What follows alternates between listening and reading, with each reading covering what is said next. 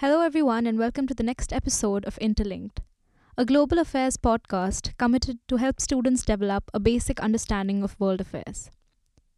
With a special focus on the Indian socio political climate, the podcast aims to contextualize our country in the backdrop of a changing world order.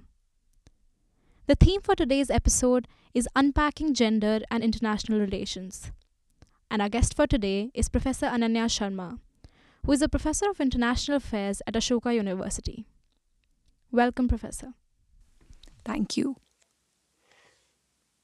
Professor, I'd like to start with a really broad question. Uh, international relations has been a discipline that originated from the West, and more importantly, has had the white male vision to its disposal. The ideas of sovereignty, just war, and so on have originated from the experiences of a certain gender. So, how has a discipline such as this tackled or evolved to co opt the ideas of gender? And how has gender in turn redefined the subject in some sense? Oh, thank you for that question. Uh, I think when we think of international relations as a discipline, the story that we have often told is the story of IR through and its evolution through great debates, right? So you think of these three big debates that happened in critical junctures within the evolution of IR and how they've shaped our understanding of world politics. The first great debate was basically happening after the end of First World War. It was between realists and idealists. And clearly there was a victor that emerged the realists, right? The second great debate was happening between 1950s, 1960s, between traditionalists and behavioralists. Now, this debate had to do more with methodology. Do you want to go with like the old school natural science way of exploring the world? Or do you want to use interpretive historical approaches to understand world politics? Now, in this debate, also clearly, because behavioralism was on a rise, so you did kind of go on to co opt behavioralism within social sciences, IR being no exception. And the third big debate is where gender as a category of analysis even emerges within IR, the third great debate was between rationalists and reflectivists, and all critical scholars, including post structuralists, Marxists, right, uh, non Western scholars of IR, post colonial scholars, they all got clubbed together as reflectivists, right? So they had a particular approach towards world politics. So that is one way of looking at the disciplinary history, where only at a particular point or juncture in the evolution of the discipline, which is late 1980s, did gender as a category became important for analysis, right?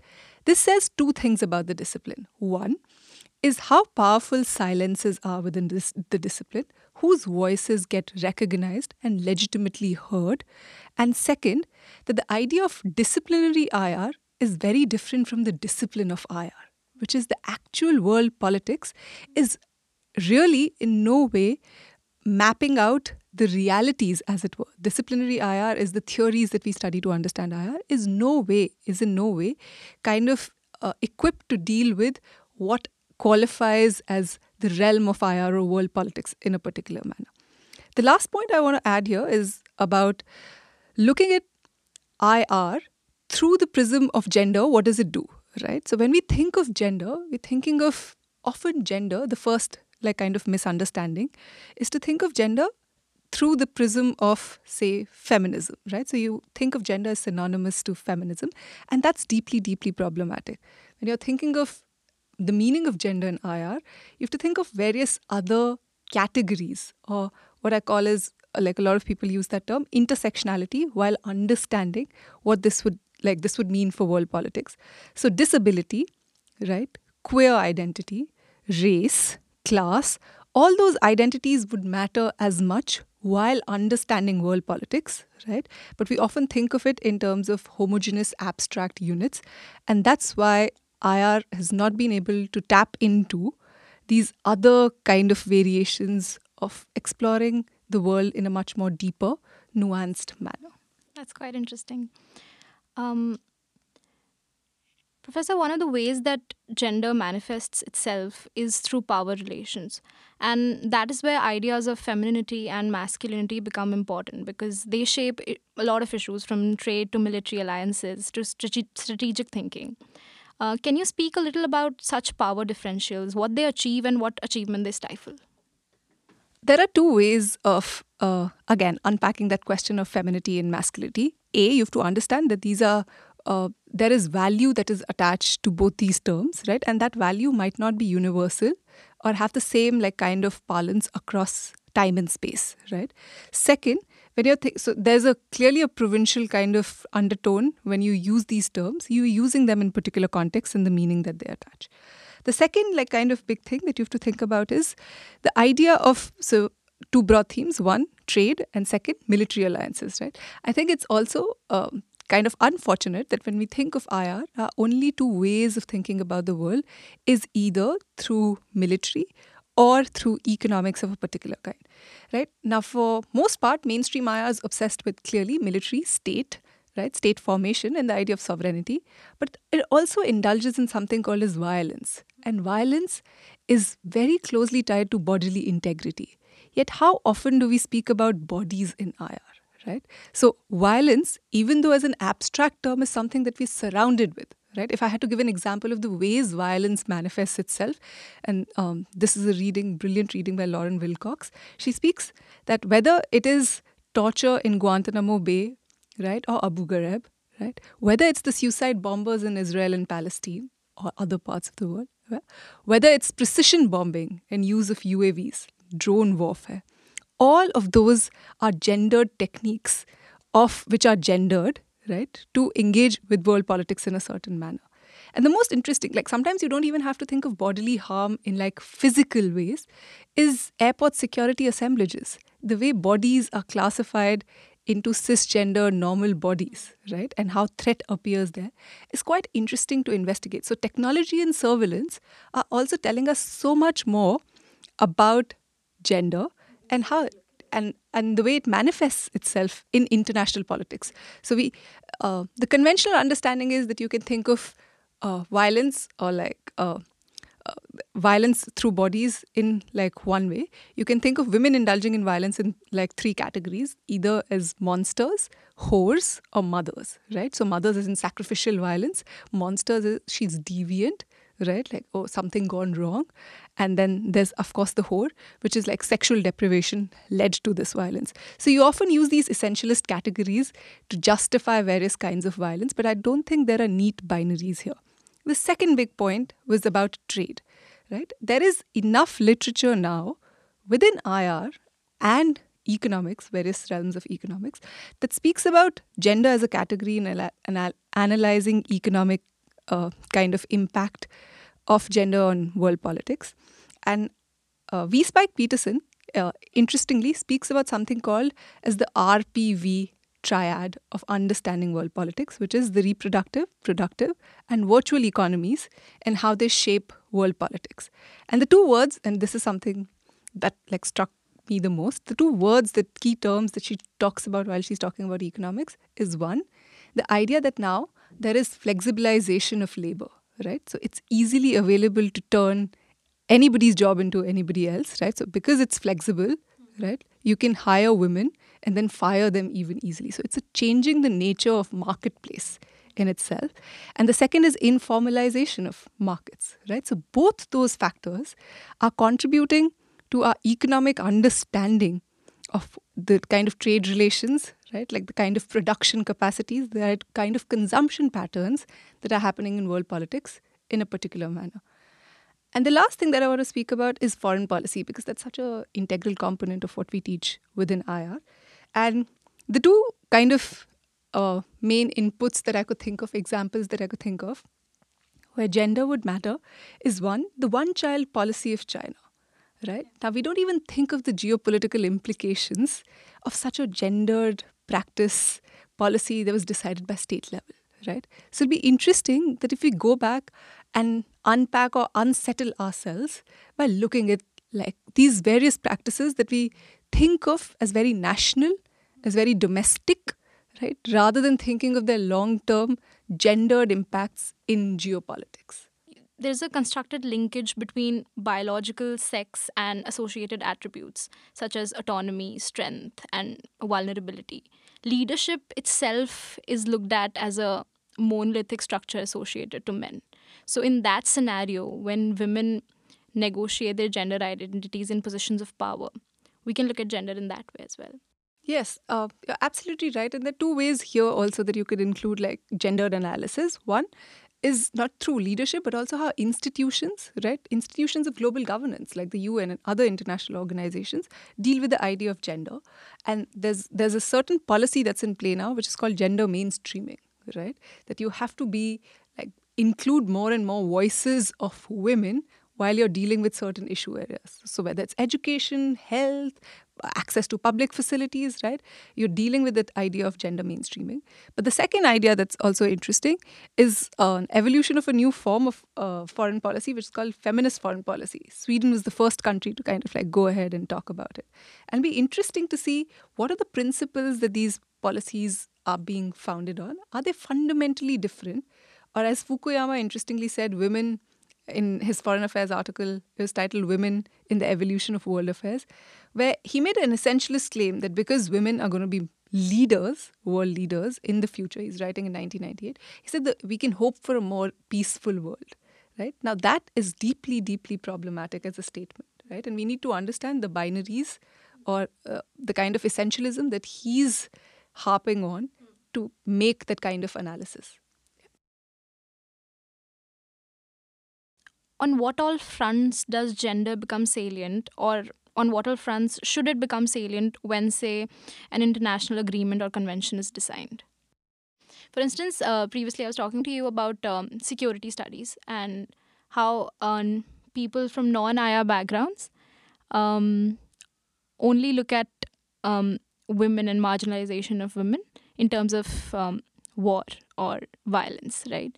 And what are the other fronts, or in what other ways gender plays a role when an international convention comes into place? So I'm thinking about something like uh, climate agreement. When you're thinking of climate agreements, right? Like when you're thinking of displaced populations, I'm sure it impacts women as much as it impacts men right and they may be more vulnerable to certain kinds of situations more than women right like conflict that uh, uh, follows after like mass displacement has happened, right, would therefore involve looking at that from a prism of gender and trying to understand what is it what are the policy like kind of relevant changes that we can make while we're thinking of this issue right? So again we don't just have to think about it in terms of displacement and refugees but i'm sure like there are other kind of facets whether it's development right whether it's the idea of human rights right? All of those are categories that would benefit if we engage with gender while studying all these possible categories of analysis. Uh, now, Professor, we've been talking about gender as a broad term, but there exists a lot of heterogeneity in the way it is understood. So, when we talk about women, for instance, there is often the idea of a Western woman versus the third world woman. So, what do you think about the process of creating these categories to understand subgroups and the consequence of creating these categories? Yeah, that's an excellent question. So, two things here. I think uh, uh, there's a brilliant quote by Seyla Benhabib, and she says that every time you think of the universal, the universal is always surreptitiously quoted in the language of the dominant. Right? So, anything that passes off as universal is deeply, deeply problematic because it holds in its language the voices of the dominant uh, uh, uh, the people who are in power. So it's interesting for therefore one see what are the interventions that have been made by, uh, and we don't use the term West and non West any longer. We actually use the word first world and uh, one world and two third worlds to talk about West and non West. Now, one third world exists in the two third worlds, which is the rich exist with the poor, and there's a two third world in the one third world as well. So, it'll be interesting to also use certain terminologies to express that kind of earlier distinction between West and non West. And clearly, various scholars, whether it's Chandra Talpade Mohanty, Sara Ahmed, Lila Abu-Lughod, uh, Jasbir Puar, who are women of color who've made some significant contributions to the discipline of IR, right? Whether it's about terrorism uh, and terrorism studies, whether it's about understanding practices within neoliberal framework that can be oppressive, which is like an integral part of writing for all these women, whether institutional practices that are oppressive to women. I think all or a certain conceptualization of Islam as being oppressive and the West being savior for these Islamic women is also a very masculine gendered relationship that uh, these women kind of want to puncture through their writings. So maybe engaging in scholars uh, outside of the realm of the one thirds world would be interesting for us to open up our horizons about IR as well. Lastly, a related question on where we stand in terms of women in academia and what is the role of women in academia in 2019 and what has been your experience with the same? Okay, uh, there are a couple of things here. One, uh, I think there's a brilliant project that's been carried out in the University of Sussex. It's called Women in International Political Thought, right? And that was one of the central questions that I think the first generation IR scholars, like women scholars, were also asking. It's a very straightforward, innocuous kind of question, right? Where are the women, right? So that project goes back tracing the history of international political thought and like kind of revealing to us who are the women scholars that were important and why are they forgotten in in that sense, right? Another interesting thing here is a statement by Kimberly Hutchings. She says uh, slash masculinity is often used as a cognitive shortcut to understand anything about IR. Right, and I think that's uh, quite telling about the state of affairs within IR itself. Uh, there are two ways of looking at this. One, who do you read, right, or what do you prescribe for teaching within classrooms? We should definitely take a look at our curricula and be like, why aren't there enough women scholars here?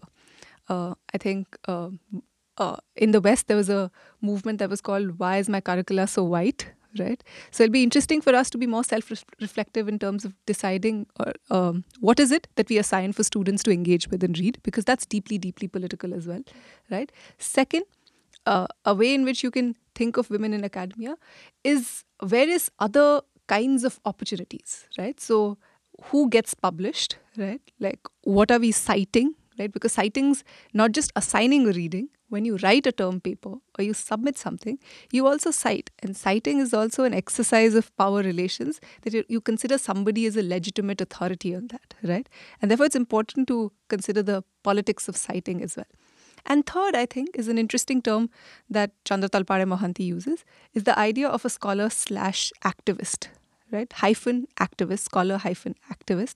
I think that's interesting. I think what has often happened now in the way we approach uh, uh, academia or theory is that we think of it in terms of ivory tower with like very little interaction with the outside world. And if you have to make significant kind of contributions to the discipline, you have to kind of merge the practice side of it with the theory side of it. So it'll be important for us to remember like those kind of interventions, the like the best, the most kind of puncturing kind of interventions have happened from people who've actually done groundwork, who've actually participated in various kinds of protest movements against various kinds of oppressive hegemonic regimes, and then written about their experiences. And I think that'll be a significant way forward within IR as well. Thank you, Professor. That was really insightful. Thank you for your time.